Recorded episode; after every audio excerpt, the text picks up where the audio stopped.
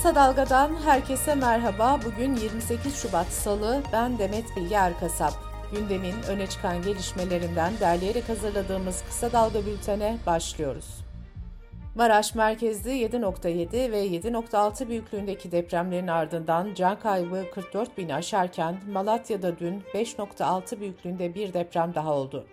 AFAD'ın açıklamasına göre bu depremle birçok bina çöktü, bir kişi yaşamını yitirdi, yüzden fazla kişi yaralandı. Kandilli Rasathanesi ve AFAD bölgede bu tür artçıların süreceğini belirterek hasarlı binalara girilmemesi konusunda uyardı. Bu arada Kahramanmaraş'ın Dulkadiroğlu ilçesinde depremlerde hasar gören bir metal fabrikası yıkıldı. İddiaya göre işverenin talebiyle içeri girip tencere tabak gibi eşyaları almaya çalışan İşçilerden biri öldü, dördü yaralandı. Deprem bölgesindeki barınma sorunu da devam ediyor. Hatay'ın Samandağ ilçesinin belediye başkanı Refik Er Yılmaz sosyal medyadan bir açıklama yaparak şöyle dedi. Tüm mahallelerimizde manzara aynı. Vatandaşlarımız feryat figan çadır diye haykırıyor.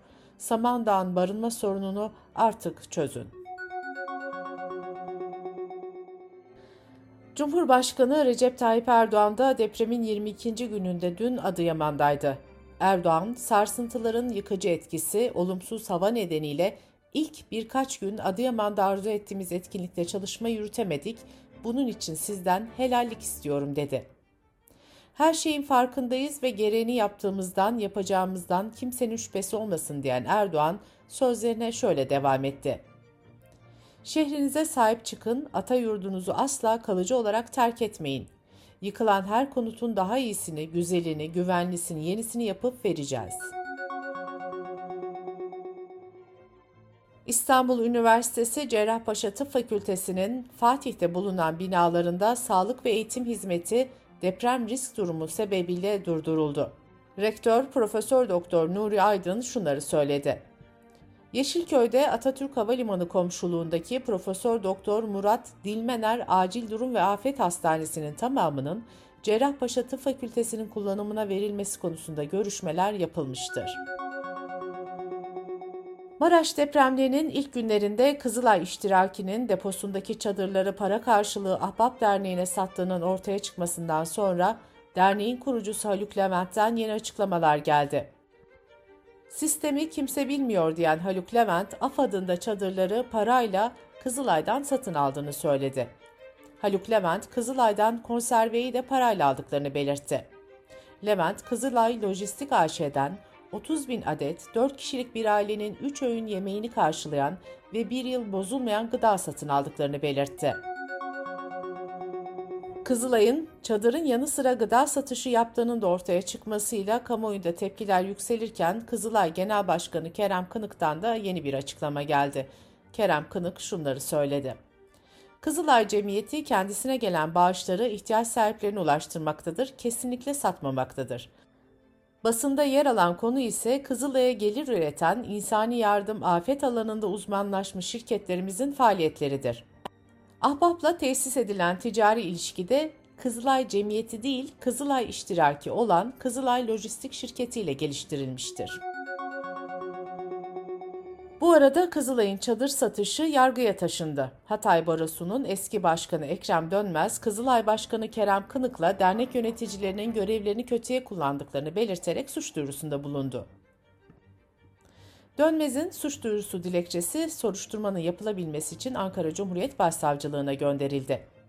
İddiaların toplumda infial yaratacak ölçüde vahim ve ciddi olduğunu belirten avukat Dönmez, Kızılay'ın stoklarının araştırılmasını da talep etti.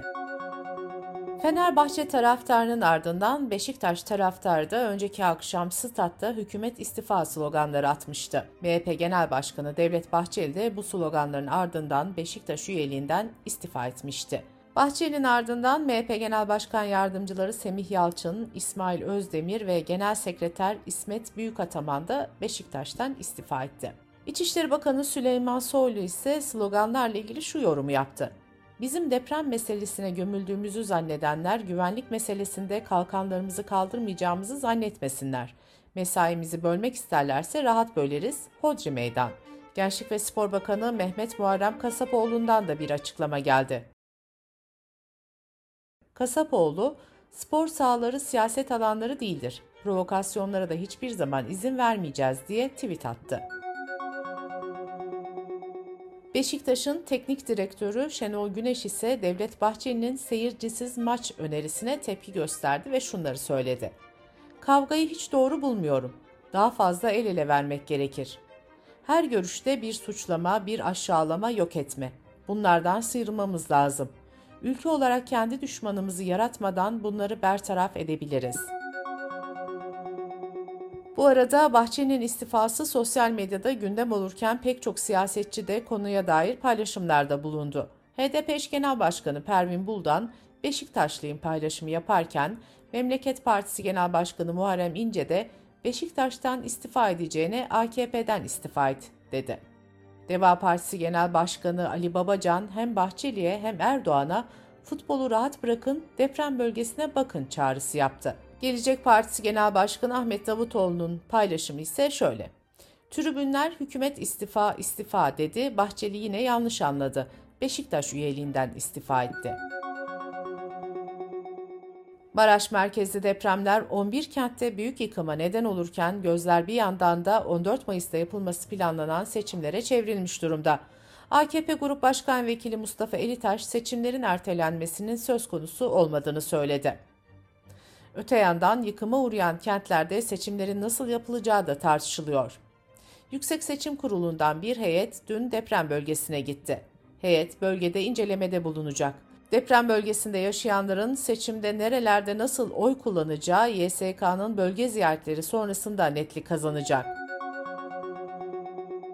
Millet İttifakı aday belirleme toplantısını 2 Mart'ta yapacak. Diken.com.tr'den Altan Sancar'ın aktardığı kulis bilgilere göre aday belirlense bile altılı masa YSK'nın seçim takvimini açıklamasını bekleyebilir. Bu arada gazeteci Murat Yetkin'e konuşan CHP lideri Kemal Kılıçdaroğlu, altılı masanın adayının ilk turda Cumhurbaşkanı seçileceğini savundu. Kılıçdaroğlu ayrıca altılı masanın dağılacağı söylentilerinin de asılsız olduğunu belirtti.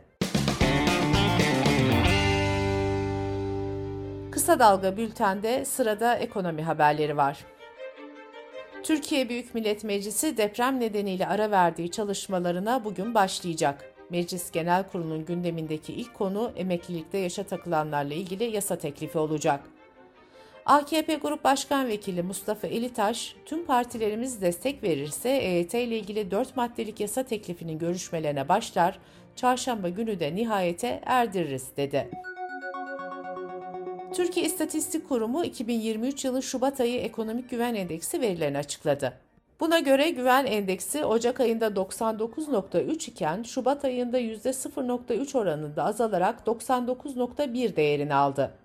Böylece endeks yüzden küçük değer alarak kötümserliğe işaret etti. Türkiye İstatistik Kurumu ile Ticaret Bakanlığı işbirliğiyle genel ticari sistemi kapsamında üretilen geçici dış ticaret verileri de açıklandı. Buna göre Ocak ayında ihracat bir önceki yılın aynı ayına göre %10.3 artarak 19.4 milyar dolar, ithalat ise 33.6 milyar dolar olarak gerçekleşti. Dış ticaret açığı ise 14.20 milyar dolarla rekor seviyelere yükseldi. Dış politika ve dünyadan gelişmelerle bültenimize devam ediyoruz. Mısır Dışişleri Bakanı Sami Şukri 10 yıl aradan sonra ilk kez Türkiye'yi ziyaret etti. Dışişleri Bakanı Mevlüt Çavuşoğlu, Türkiye ile Mısır arasındaki ilişkilerin gelişmesi her iki tarafın yararınadır dedi. Türkiye ile Mısır arasındaki ilişkiler Muhammed Mursi'nin Sisi liderliğindeki ordunun darbesiyle devrildiği 2013 yılında bozulmuştu. Müslüman kardeşlerin Mısır'da terör örgütü ilan edilmesinin ardından hareketin pek çok üyesi Türkiye'ye kaçmıştı. Türkiye ile Mısır arasında 2020 yılında ilişkileri normalleştirmeye dönük çabalar hız kazanmıştı. Normalleşme sürecinde son olarak Cumhurbaşkanı Erdoğan, Kasım 2022'de Dünya Kupası'nın açılış töreninde Sisi ile tokalaşarak kısa bir görüşme gerçekleştirmişti. Dışişleri Bakanı Mevlüt Çavuşoğlu, İsveç ve Finlandiya'nın NATO üyeliğine yönelik açıklamalarda bulundu. Çavuşoğlu, İsveç'in durumu ile ilgili olarak NATO üyeliği konusunda taahhütleri var. Bizim bu adımları görmeden İsveç'in NATO üyeliğine evet dememiz mümkün değil dedi. Çavuşoğlu NATO konusunda üçlü toplantının da 9 Mart'ta yapılacağını duyurdu. Beyaz Saray Ulusal Güvenlik Danışmanı Jack Sullivan, Çin'in Rusya'ya henüz silah desteği sağlamadığını ama bunu yapması halinde büyük bedeli olacağını söyledi. CIA Direktörü William Burns ise Amerika'nın Çin'in Rusya'ya silah desteğini değerlendirdiğinden emin olduğunu belirtti. ABD Başkanı Joe Biden da Çin'in Rusya'ya silah desteği sağlaması durumunda Amerika'nın karşılık vereceğini açıklamıştı. Pekin ise Amerika'nın bu suçlamalarını reddediyor. Çin'e göre Amerika, Ukrayna'daki savaşın boyutunu arttırıyor. Pekin'in barış ve diyalogdan yana olduğunu kaydediyor. Arap parlamenterlerden oluşan bir heyetin pazar günü Şam'da Suriye Devlet Başkanı Beşar Esad'la görüştüğü belirtildi. Irak, Ürdün, Filistin, Libya, Mısır ve Birleşik Arap Emirlikleri meclis başkanlarının yanı sıra Umman ve Lübnan'dan temsilciler Arap Parlamentolar Arası Birliği'nden bir heyetin parçası olarak Suriye'ye gitti. Suriye, Esad'ın 2011 yılında yönetimine karşı patlak veren protestoları bastırmasının ardından Arap dünyasında büyük ölçüde izole edilmişti. Meksika'da devlet başkanı López Obrador'un seçim sisteminde yapmak istediği değişiklikler başkent Meksiko City'de protesto edildi. Protestocular değişikliklerin demokrasiyi tehdit ettiğini ve geçmişe dönüş anlamına geleceğini dile getirdi. Çoğunlukla Ulusal Seçim Enstitüsü'nün rengi olan beyaz ve pembeye bürünen protestocular oyuma dokunma diye slogan attı. Protestocuların normalde 100 bin kişi kapasitesine sahip olan başkentin ana meydanına sığmayarak yan cadde ve sokaklara da yayıldığı bildirildi. ABD Enerji Bakanlığı'nın Beyaz Saray ve önemli kongre üyeleri için hazırladığı istihbarat raporunda COVID-19 salgınının büyük olasılıkla bir laboratuvar sızıntısından kaynaklandığı iddia edildi. İngiltere ve Galler'de resmi evlilik yaşını 18'e yükselten yasa yürürlüğe girdi. Bundan sonra 16 ve 17 yaşındakilere ailelerinin izni olsa bile evlenme izni verilmeyecek. Bültenimizi kısa dalgadan bir öneriyle bitiriyoruz. Gazeteci İbrahim Ekinci bir haftanın ekonomik panoramasını çıkarıyor. Bu haftanın konuları Merkez Bankası'nın faiz kararı, döviz kurlarında olan bitenler ve bankaların faiz yarışı. Marjinal faydayı kısa dalga.net adresimizden ve podcast platformlarından dinleyebilirsiniz. Gözünüz kulağınız bizde olsun. Kısa Dalga Medya.